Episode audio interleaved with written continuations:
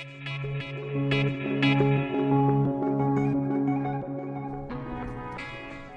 Hjertelig velkommen til eh, Misjon Vestlandet. Nå er vi på tokt med statsråd Lemkull mellom Bergen og Arendal. Jeg er om bord i denne fantastiske skuten. Vi har nettopp passert Utsira. Og sammen med meg så har jeg Håkon Vatle, som er direktør i stiftelsen som styrer dette flotte skipet. Velkommen, Håkon. Takk skal du ha. Denne skuten den betyr kanskje mye mer enn det mange bergensere er klar over. Altså, eh, alt som skjer om bord her i løpet av et år med elever, folkehøyskoler eh, osv. Fortell litt om, om, om dette. Ja, Om driften til, Ja, til statsråd ja, ja, Lemku. ja. Ja, Vi har jo en ekstremt mangesidig drift. Og, og det som er, altså Nå har vi vært eh, Stiftelsen har drevet skipet i 40 år. Å dra det kort gjennom de der 40 årene der, det syns jeg òg er viktig. At de første 20 årene altså Vi tar jo over skipet etter at Rekstern Vi tar det over etter Rekstern. Og driver da eh, med sesongdrift de første årene. Eh, og blir egentlig drevne på almisser fra en fin by som tar vare på skipet på en god måte og gir det sånn at vi klarer å holde oss flytende. Men vi driver bare med sesongdrift. Men i, i to, eh, 2002 så kom kjøkkenskolen inn eh, og lager en langvarig kontrakt med oss som gjør at vi kan gå over i helårsdrift. Så de siste 18-19 årene så har vi, vi altså seila med folkehøyskoler. Vi har færre folkeskoler med oss. Vi har Den norske kjøkkenskolen med oss. I fjor så fikk vi òg videre med oss den nederlandske kjøkkenskolen, som driver med lederutvikling sammen med den norske kjøkkenskolen. Vi har åpne tokt, som du er med på nå, med klimatokt. Og vi driver med skjærgårdsturer, som har en ekstremt mangesidig drift og betyr mye for veldig mange på ulikt vis. Og det skal vi komme tilbake til. Men før i dag så hørte jeg deg faktisk fortelle en annen flott historie om dette skipet. For det var en historie før stiftelsen kom inn i bildet også. Det er bygget for 105 år siden Ja. i Tyskland. Ja. Fortell litt den historien også, Ja. for det er en spennende historie. Veldig spennende. Nå får du veldig korte trekk. da, som ble bygd i 1914 i Tyskland. og Het egentlig da Grossersog Friedrich August. Det var egentlig et flaggskip for den tyske handelsflåten, som er skoleskip. Veldig dårlig timing å bygge et skip i Tyskland i 1914. Ja. eh, så første verdenskrig brøt ut. Skipet eh, ble gitt i krigsbytte til England. Lå i England, i Newcastle. Og Der så da Kristoffer Lemkuhl, eh, som da skipet er kalt opp etter deretter, han så skipet. I Bergen så trengte vi å erstatte et skoleskip som het Alfen. Det var for lite. Han så da Grossersoggen oppe i Newcastle. Fikk eh, samle inn en rundt 300 000 kroner. Kjøpte til Bergen. Kom her i 21. Og seila som skoleskip fra 23 til andre verdenskrig. Tyskerne kommer og tar over den. Malo svart, døpe om til Vestvarts. Men etter den andre verdenskrig så er de utrolig raske med å få skipet tilbake igjen eh, fit for fight. Så allerede fra i slutten av 1946 så er hun hvit igjen og seiler ut igjen på tokt. Fram til og med 66. Da de vurderer å selge skipet, rett og slett. Og det holder på å gå i utenlandske never. Til da Hilmar Reksten på eh, som eh, tar over skipet. Han eh, tar over skipet og driver det for egne midler fram til stiftelsen tar over 2070.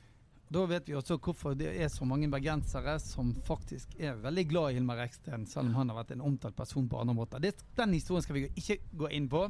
Men Håkon, jeg har lyst til å komme inn på din historie. For det at, altså, du er jo nesten født og oppvokst med dette skipet. Ja. Du må jo fortelle litt om det òg. Ja, det er jo eh, Det høres ut som en dårlig klisjé, men Lemkul har jeg egentlig skapt meg. Grunnen til at jeg er her nå. Så jeg, jeg, jeg var jo rådløs og, og retningsvill. Og visste ikke hva jeg skulle gjøre. Så, altså, jeg kom jo om bord her faktisk som sivilarbeider i 96 uten å visste, jeg vet hva jeg skulle gjøre. Så ble jeg eh, jungmann, eh, og så ble jeg lettmatros, og så ble jeg sersjant og båt. Så jeg seila hver sesong om bord på dette seilskipet fra 1996 til 2005. Men jeg har ingen maritim utdanning. Jeg har en lærerutdanning og en musikkutdanning. Og Musikkutdanninga er jo egentlig òg et resultat av statsråd Lehmkuhl. For om bord her i 96-97 så hørte jeg min første shanty. Og den shantyen hørte jeg av han som òg er kaptein nå, Mark Seidel. Og Da fikk jeg så fot på dette, så det leder meg videre til å ta musikkstudier. Så jeg har faktisk en, av alle ting en mastergrad eh, på shantya. Ja, Som den eneste i verden, Ja, ja, ja, ja, ja, ja, ja, ja. Ja, det er en god historie. Og nå sitter du som sjef for eh, alt sammen. Det må jo være utrolig kjekt å reise. Da tenker jeg tilbake på på en måte hvordan du har eh, ja. Og en verdi for skuten, vil jeg tro, å ha en sjef som virkelig forstår hva det betyr å være om bord og seile. Ja, jeg håper jo da. Det er veldig spesielt, jeg må si. Det var veldig spesielt å, å, å få, få stillingen som, som, direktør. Det var jeg for tre år siden. Og kunne sitte seg inn på det kontoret der jeg eh, før ble kalt inn, enten jeg har gjort noe galt eller gjort noe bra. Å sitte seg nede i den stolen var spesielt, men er, selvfølgelig, jeg har et hjerte for skipet. Jeg, jeg brenner for skipet. Jeg, jeg elsker, jo, elsker, jo, jobben. Det er en veldig krevende jobb, men det er fantastisk å få lov å jobbe for en, et skip som betyr så mye for så utrolig mange. Så du blir veldig ydmyk å få lov å, få, å jobbe med et sånt skip. Og for de som aldri har vært om bord, så må jeg bare si én ting er å være om bord og spise litt kanapeer og drikke vin på fjorden i Bergen, som mange har vært. Men seile, det er noe helt annet. Jeg, dette er vel tredje seilasen jeg er med på nå, eh, og det er bare en helt unik opplevelse å få lov å klatre i ryggen, få lov å være med De heter ikke klatre, faktisk. Entre. Ja. Entre. Ja, ja, ja. sant? Jeg har lært noe. Tranglært. Men å bare være med og få, skyte fart på et skip med håndemakt og med alle de andre som er om bord, det, det skjer noe spesielt om bord. Jeg er så enig med deg. Det skaper folk. Det er, det er så heter så godt norsk life changing experience for ekstremt mange. Altså Bare fem dager om bord kan gjøre at folk endrer litt av sin uh, livsretning. Mm. Er, og som jeg òg sa tidligere i dag, det som er veldig spesielt med en reise med statsråd Lemkul, er at du bor i hengekøye. Du bor i lag med folk. Og Da vil jeg òg få lov å si det som er veldig viktig for meg. å si at eh, Bruk Statsråd Lehmkuhl fordi vi er relevante. Ikke bruk Statsråd Lehmkuhl fordi du syns synd i oss, eller fordi du, du, vil ta vare på et gammelt skip. Det skal du selvfølgelig gjøre. Men som jeg sa tidligere, at vi er mer relevante som en opplæringsarena i dag enn hva skipet var når det ble bygd i 1914. Og Dette er alvoret mitt her. altså at eh, I dag har vi et ekstremt individsentrert samfunn. Mm. Det er meg, meg, meg. Eh, og da å få lov å komme og bo på skip og se at du er en del av et samfunn med alle i samme båt det, Jeg syns dette skipet er en god beskrivelse på jordkloden som blir mindre og mindre og mindre. Og vi ser at hver vår handling, enkelthandling, er faktisk med å påvirke både oss, men òg neste generasjon. Og som et argument synes jeg at når Nederland velger å leie statsråd Lemkul til opplæring av sine ledere, der vi i Norge er vant med å bli født med ski på beinet, der de i Nederland er vant med å bli født med seilski på beinet, så velger de statsråd Lemkul. Så er det selvfølgelig òg at de, de, vi har god erfaring med den norske kjøkkenskolen. Men et av våre konkurransefortrinn er faktisk hengekøyene. ja. For det har de ikke på de nederlandske skipene. Og da blir du òg kjent med deg sjøl og andre på, på, godt og vondt. Så det som mange egentlig kvir seg mest til med å komme om bord, er kanskje noe av det mest verdifulle? Det er det mest verdifulle. Ja. Fordi, ja, jeg, jeg, tror det. For du, du blir kjent med deg sjøl og med andre på, på, en ny måte. Altså. Ja, og så er Det som jeg syns er deilig sant? Idet vi kommer om bord her, sånn som nå om bord her, så er vi det er studenter, det er folk fra næringslivet, det er politikere, eh, det er fra universitets- og forskningsmiljø osv. Her er vi alle like, uansett. Ja. Og vi jobber sammen. Vi ligger side ved side i hengekøyer. Vi prater sammen, vi drøfter sammen. Eh, det er noe som veldig sjelden skjer i land. Ja. Og da òg i historietid, når jeg jobbet på dekket, historietid, oljetid, den er jo stor ennå, men da altså, var det et selskap i, i, Stavanger, et oljeselskap der, som gjentatte ganger tok med hele, eh, altså hele avdelinger ja. Flere avdelinger tok du med på tokt ja. eh, over til Shetland. Akkurat derfor da var du direktør, eller hvem det var, så ble alle levela ut. Helt og alle jobber i lag. Ja. Og da sa de jo helt bevisst at det er en enormt stor verdi for bedriften etterpå. Når du da kommer i lag og går i land, så har du den opplevelsen der du har blitt kjent med hverandre på en ny måte. Altså det, Vi må komme tilbake også til dette med shanti. fordi at I dag har vi vært heldige å få synge shanti med deg. Og Hvor viktig har shanti og sang vært om bord i seilskutene? Ikke bare i statsråden, men alle skuter opp igjennom. Ja, fra gammelt av så sa de det at a singing ship is a happy ship. Uh, og, og, det der å ha sang om bord på et skip, det var gull verdt. Og spesielt faktisk mot slutten av seilskipstiden så kom sangen inn som et uunnværlig virkemiddel i dag for arbeidet gjort. For de ja. sa Det var en regel egentlig i gamle dager at dess mindre mannskap, dess større behov for å sammenligne kreftene, dess større behov for å synge shantia for å holde rytmen i det. Så det var egentlig òg av økono økonomisk verdi for rederen eh, at det var sang om bord på skipet. For da jobbet yttermannskapet mer. Bedre samhandling? Mer, ja, bedre samhandling. Altså Du jobber i takt, og du jobber i rytme. Og du får det gøy? Og du har det gøy. Det var, et trivselsbarometer. Hadde du sang på skip, så var det et trivselsbarometer. Og da viste også var liksom scooter sitt, sitt, sin stolthet. Det var å komme til kai og dra fra kai med sang. For det viste òg alle de på de andre skipene at uh, this is a good ship to be on board. Ja, vet, Alle som synger i kor i Norge, de sier jo det at de lykkeligste menneskene, det er de som synger i kor. Ja. Jeg er vokst opp med brassband, så jeg mener jo det at det er brassbandfolk som er de lykkeligste menneskene. Men jeg ser jo det at korfolk har det ekstra kjekt. altså. Det er det. De, det er lett. De kan synge hele tiden og sammen og overalt. Og sang er det er jo en, eh, det, Jeg mener at sang er gøy, men sang er òg blodig alvor. Da sier jeg alltid sang er blodig alvor. For det gjør noe med deg som menneske. Og kanskje også spesielt her som det er i dag med du har, du har direktører, du har rektorer, og du har topptitler her og der.